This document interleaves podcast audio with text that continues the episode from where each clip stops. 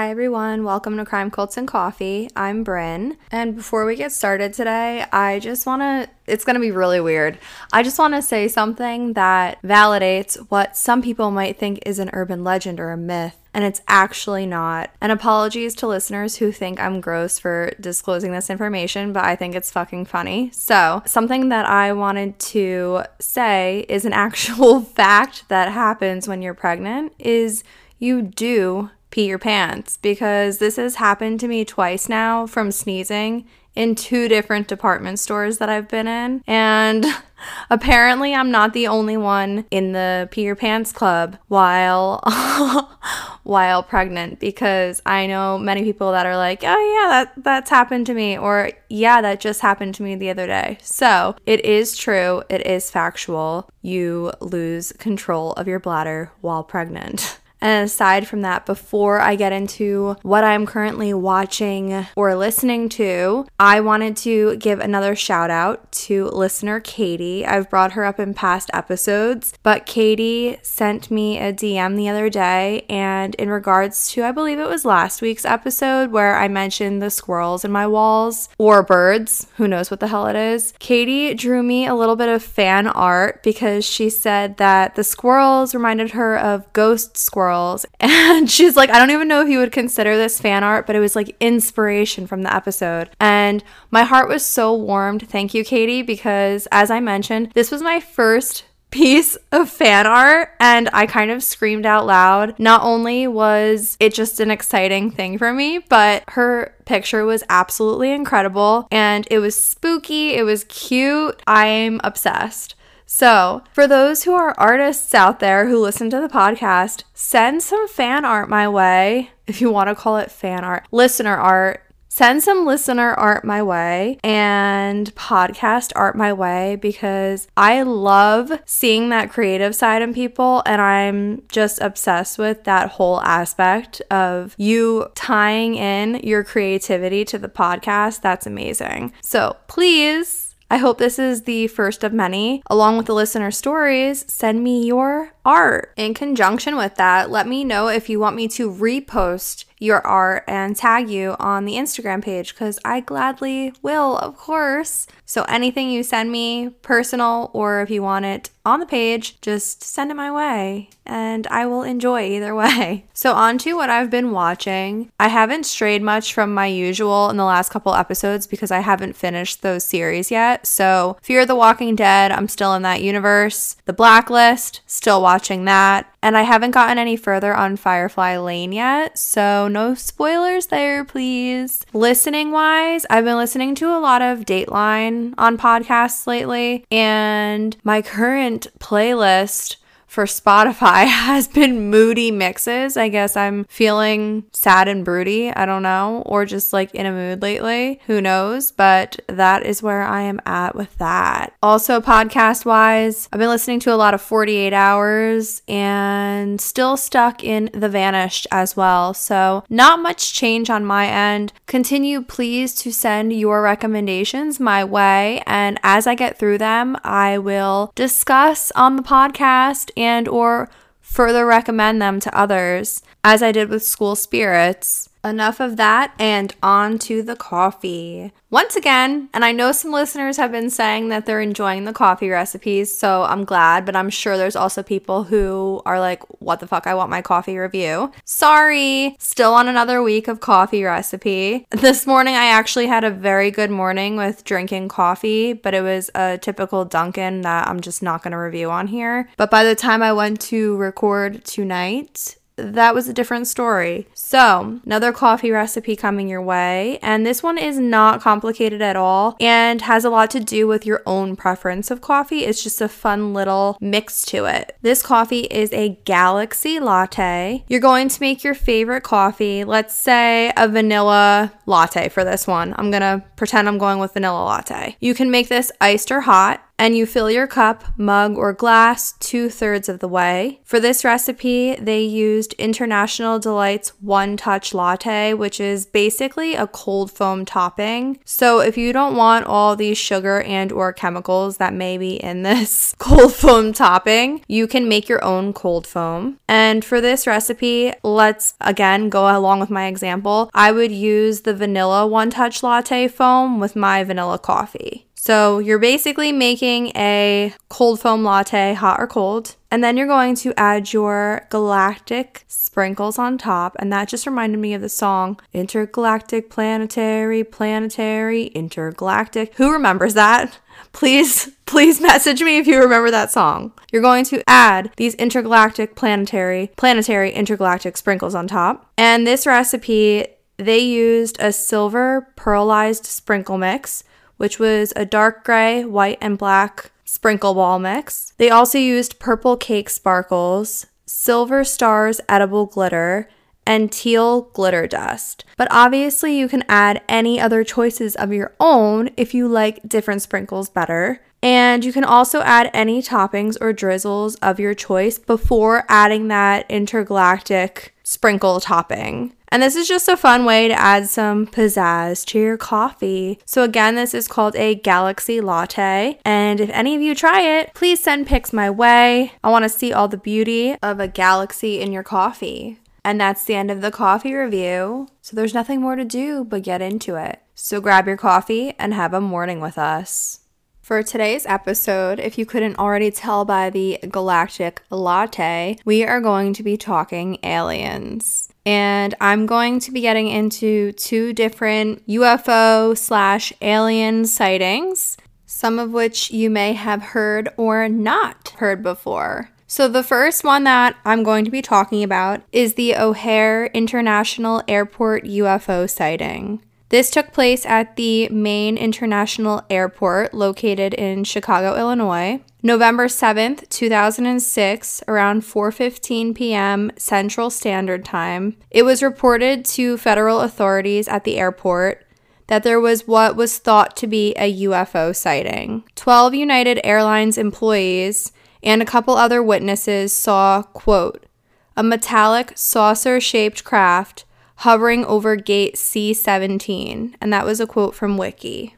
A ramp employee had been the first to spot the aircraft, and the employee had been completing an airport procedure known as a pushback to a plane that was preparing to take off for North Carolina. The pushback was happening to United Airlines Flight 446, and this ramp employee quickly told Flight 446's crew about what they were seeing. Pilots, mechanics, and airline management were also employees that were among the witnesses.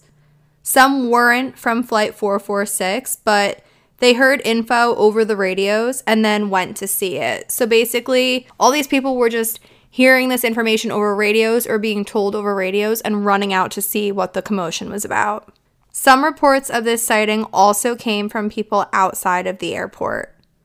However, this object did not appear on radar, therefore, no air traffic controllers reported seeing it. So, in this sighting, how was this aircraft described? Here is what some people said that they had seen. They said it was 6 to 24 feet or 1.8 to 7.3 meters in diameter. It made absolutely no noise, which sound familiar from other alien and UFO episodes we've had on this podcast because I thought that was a very common theme among these UFO sightings. It was dark gray in color, it was disc or saucer shaped, and one witness said, quote, the object shot through the clouds at high velocity, leaving a clear blue hole in the cloud layer. The hole reportedly seemed to close itself shortly afterward, and that was a quote from Wiki. Some said it looked like a quote, spinning frisbee, but some witnesses said they didn't see it spinning at all. As quoted from the Chicago Tribune, quote, but I know that what I saw and what a lot of other people saw stood out very clearly, and it definitely was not an Earth aircraft, one mechanic told reporter Jon Hilkevitch. As we've seen in past podcast episodes and just in general from hearing UFO stories, there's always different reactions in regards to these stories, and some people are afraid to even come out with their stories because of the way society reacts and or reacted way back when. So the reactions in regards to this specific sighting Initially, there was denial of info regarding the sighting from United Airlines and the Federal Aviation Administration. The Chicago Tribune requested info through the Freedom of Information Act, also known as FOIA, and due to this request, there was an internal review ordered by the Federal Aviation Administration, also known as the FAA. Air traffic tapes from November 7th were listened to and something was discovered. So props to the Chicago Tribune for being like, okay, I am putting in a request for FOIA and want this internally looked into. Within the traffic communications tapes was a call from the United supervisor to an FAA manager. This call was discussing the UFO sighting. However, even with proof that there was a call made discussing the UFO sighting and proof that this actually happened, the FAA and the airline refused to investigate the sighting. They said that it happened because of a quote unquote weather phenomenon. It was attributed to a quote hole punch cloud. And you might be like, what the heck is a hole punch cloud? Because I definitely was. According to Wiki, and this is all a quote, a fall streak hole, also known as a hole punch cloud, among other things, is a large gap, usually circular or elliptical, that can appear in cirrocumulus or altocumulus clouds. The holes are caused by supercooled water in the clouds suddenly evaporating or freezing and may be triggered by passing aircraft. Apparently, for this to happen would be unusual, but that's what they were saying happened or trying to say happened. Which at that point, I just want to be like, Dude, I'm more likely to buy into the UFO and aliens coming from another planet because the fact that something so unlikely would happen and for that many people to witness and for that period of time, the way they explained it, it just seems like it would be a very quick thing. And in this situation, there was time for people to radio other people and run outside. I feel like it wasn't as quick as it was made out to be if it was just a natural phenomenon. But that's just my opinion. Who what do I know? I'm not like a meteorologist or anything. So, anyway, moving on. The fact that the FAA didn't look into the incident also brought up controversy. First of all, why not just look into it? Secondly, UFO investigators have pointed out that by not looking into it, the FAA went against their own mandate to look into security breaches. In this case, there was an unidentified object that was seen hovering over an airport and nothing was done about it. According to a New York Times article, quote, stealth planes are designed to be invisible to radar, and many radar systems filter out signals not matching the normal characteristics of aircraft. So, shouldn't this have been looked into regardless of it not being seen by radar, but being seen by the human eye? Alien related UFO or not, there was some kind of flying object seen hovering in and over airspace. This could have been a potential threat to the airport or to planes that were flying within that area at a minimum even if it wasn't a threat from the intergalactic world, it could have been as simple as something being in the airspace that a plane could crash into. If not a threat in itself from something of our world. So, why not just simply look into it? Even with the blame being placed on weather, media put out stories about the O'Hare International Airport UFO sighting. It was covered in, of course, the Chicago Tribune, Fox News, CNN, CBS, and MSNBC, among others. The History Channel also released an episode about it in 2009. It was on UFO hunters and was called Aliens at the Airport. It was also on an episode of Hangar One, the UFO files, called Unfriendly Skies. And this is a quote from the Chicago Tribune. Quote, Journalist Leslie Kean also wrote about it in her book, UFOs, Generals, Pilots, and Government Officials Go on the Record, and talked about it on The Colbert Report with Stephen Colbert in 2010, saying the government should investigate the O'Hare incident. Since the sighting, a 155 page report was published by the National Aviation Reporting Center on anomalous phenomena, also known as NARCAP or NARCAP.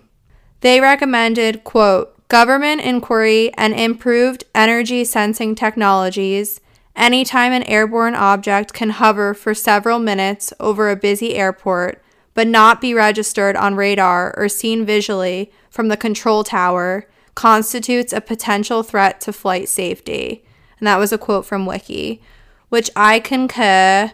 And finally, History.com dubbed the O'Hare sighting as quote unquote one of the most credible sightings of the modern age. And that was the story of the O'Hare International Airport UFO sighting. But remember, fellow humans, there's more. Here's some more alien or UFO sightings coming at you. So, story number two for this episode is the Melbourne 350, aka the 1966 Westall UFO incident. This occurred in Melbourne, Victoria, Australia, and it's, quote, the largest mass UFO sighting in Australia, yet Hardly anything was reported on it at the time, and that was a quote from the New York Post. So, April 6th, 1966, around 11 o'clock a.m., over 300 children and staff at Westall High School saw UFOs in the sky. Some articles stated 200, but most relay 300 plus.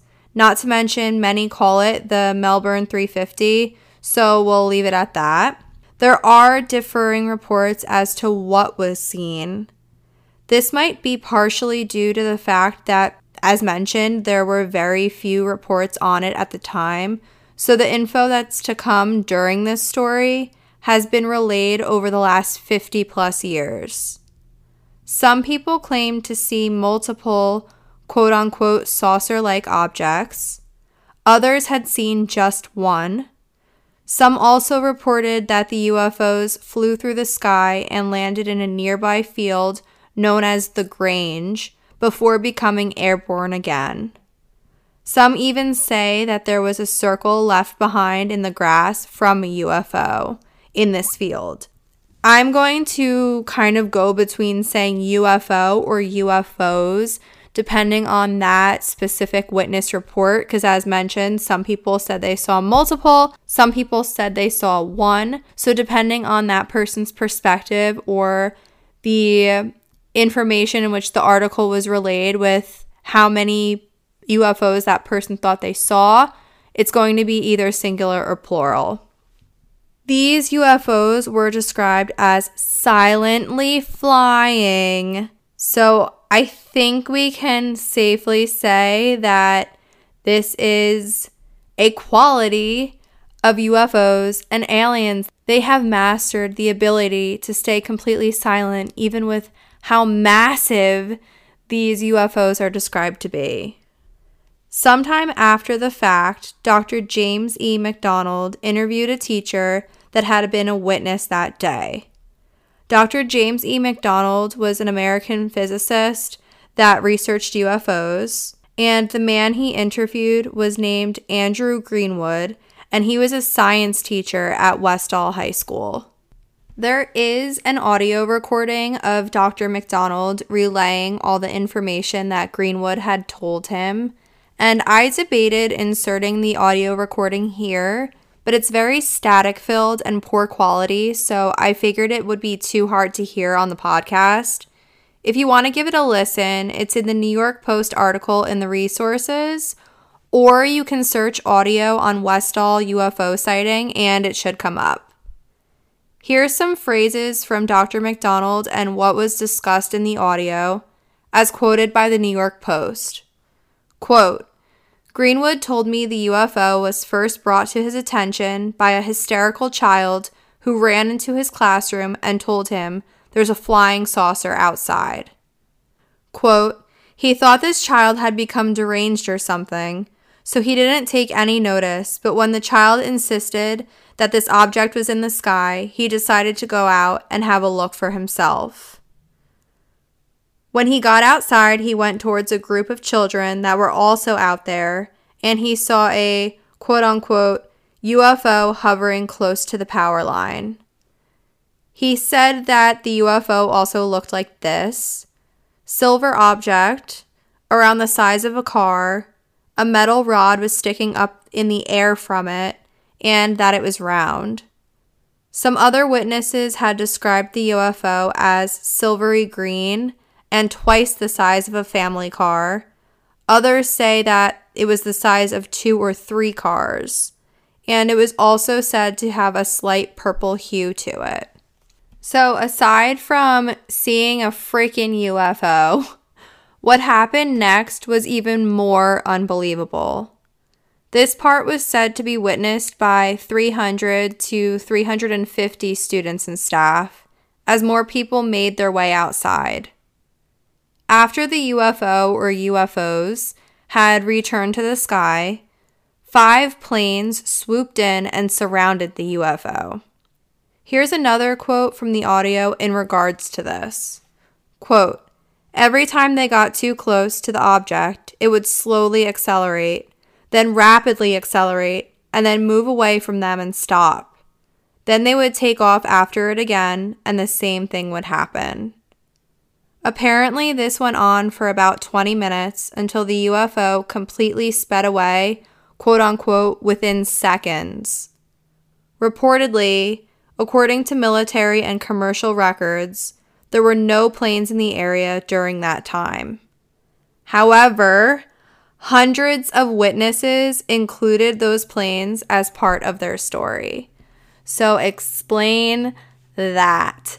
Aside from having a UFO sighting, explain seeing these planes, five planes, swooping in trying to catch up to this thing and or catch this thing.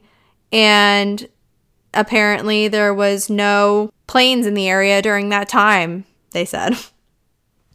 Moving on to the aftermath over the years between the government and the school's headmaster there have been rumors of a reported cover up in regards to this incident people said that they as well as others were told not to talk about it. And I'm going to say allegedly a couple times within the next few minutes. Allegedly, the headmaster had called an assembly pretty much right after this happened and told staff they would lose their jobs and told the students that they would be severely punished if they were to speak of the incident. Also, allegedly, Dr. McDonald said that, quote, when the Royal Australian Air Force contacted the headmaster, he told them to go and jump in a lake. And I had read in multiple reports that the headmaster was said to be completely freaked out by the situation to the point where he was just like, nope, this didn't happen. Get back in school. Uh, don't talk about this. Continue your day type of situation. Regarding rumors involving the government, some witnesses said they were visited by the infamous Men in Black, which we have talked about in other alien episodes on this podcast. These men in suits allegedly warned them not to speak about what they had seen. One report stated that a teacher had taken pictures of the UFO, and when the men in suits came, they took her camera and stated that it was now their property. So she no longer had these pictures, her camera, or proof of the incident. Some witnesses of this incident voluntarily compared notes with each other or spoke about what they had seen, while others wouldn't say a word. Some were said to have spoken about it, but then refused to speak about the incident not even an hour later. Here's one witness story in specific, and this is a quote from Alien UFO Research. Quote, According to one witness, one of the girls made it over to where the UFO had landed while it was still there and was found unconscious and had to be taken away in an ambulance.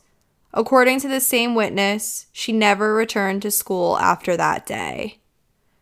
Another unusual thing that allegedly happened was this, and this was another quote from Alien UFO Research. Quote, Channel 9 GTV also ran a report on the incident, but when UFO investigators later went looking for the tape, that included many different witness accounts. They said that it had been permanently removed from their archives. As always, with UFO sightings come public speculation. So some believe that this actually happened, while others dispute it ever happened at all, while a third group even thinks it could have been new technology being tested by the government. Of course, some theories also included the possibility of it being a weather balloon. This was even stated in an Australian newspaper called The Age. Another potential theory was that the UFOs were part of a government program known as Project Habal or Project HIBAL. This is a quote from Nine News. Quote, Project Habal was set up to sample radiation in the atmosphere using a high altitude balloon. So that's where the weather balloon theory came into play. And I feel like the weather balloon theory is very common within UFO sighting stories. And apparently, the Project Habal situation did happen during that time period. Westall High School has since become Westall Secondary College and the site of the Melbourne 350 has been transformed into a memorial park. This park highlights the 1966 Westall UFO incident.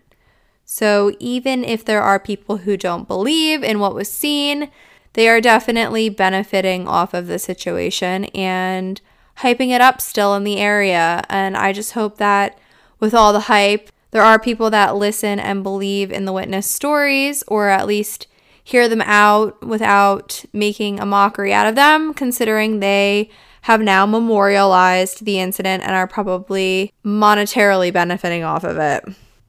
Anywho, beep bop boop, that was the story of the 1966 Westall UFO incident, also known as the Melbourne 350. And that is the end of today's podcast. I always love doing the alien and UFO stories. I feel like they're just such a different vibe from covering these intense cases. And it's almost like refreshing in a way, even though it is also terrifying at the same time, because there is definitely, in my opinion, other life forms out there or life forms just like us living in another galaxy and or another dimension and let me know write in if you believe in this kind of stuff and if you believe in aliens. I'm interested to see how many listeners actually believe in this or if you're listening and you're like what the hell it definitely didn't happen. That's a made up story or what the hell Bryn is whacked out for believing in this because I feel like, as Kelsey and I used to discuss in these alien episodes, there is just too much out there. I could go on about this for ages, and we are just a tiny, tiny blip in the universe, our little planet known as Earth. And I think that there has to be not only more out there, but more intelligent life forms or progressed progressive life forms that have figured out by now how to get to Earth and visit our planet. So, if they're not among us already, which is a really creepy fucking thought, as long as they're here for for good means as I've said in the past, by all means join us. hopefully you'll like what you see with most of humanity and you will probably be disappointed by some because there are also a lot of disappointments among humanity, as covered in this podcast. So maybe the alien life forms will come and observe what not to do, or maybe they'll step in and help us out and be sweet and kind and lovely. Who knows? Anyway, into the spiel I go. You can find Crime Cults and Coffee on Instagram. That's where I post pictures of coffee reviewed, the episodes we cover each week, or that I cover each week, I should say. And if you look back in our highlights, you can see past episodes, past coffees, any important information that is happening with the podcast at the moment, or any merch you can always find there. The Linktree in the bio has most of the listening platforms that Crime Cults and Coffee is on. If you go to our Facebook page at Crime Cults and Coffee, that's where I put any resources, photos, links, calls to action. Super important. You can always find the calls to action in the show notes as well.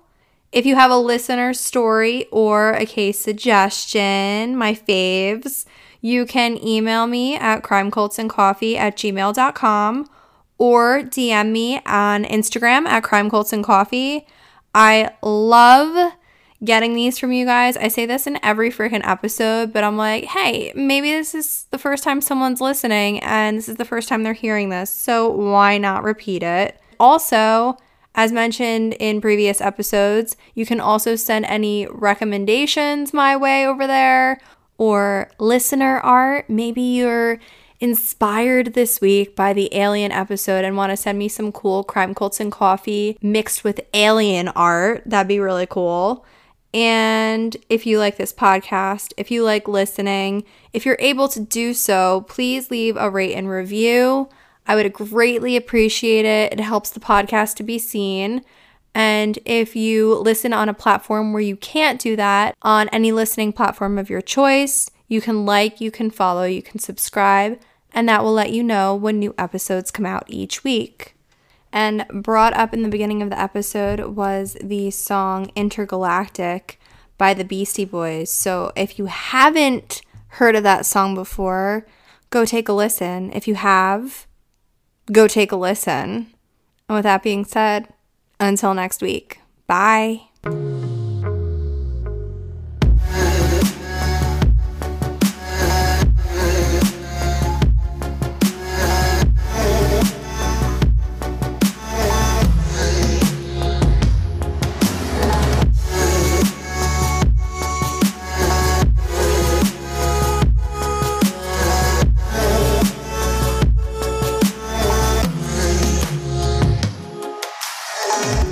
Information regarding this case and our resources, follow us at Crime Cults and Coffee on Instagram and Facebook.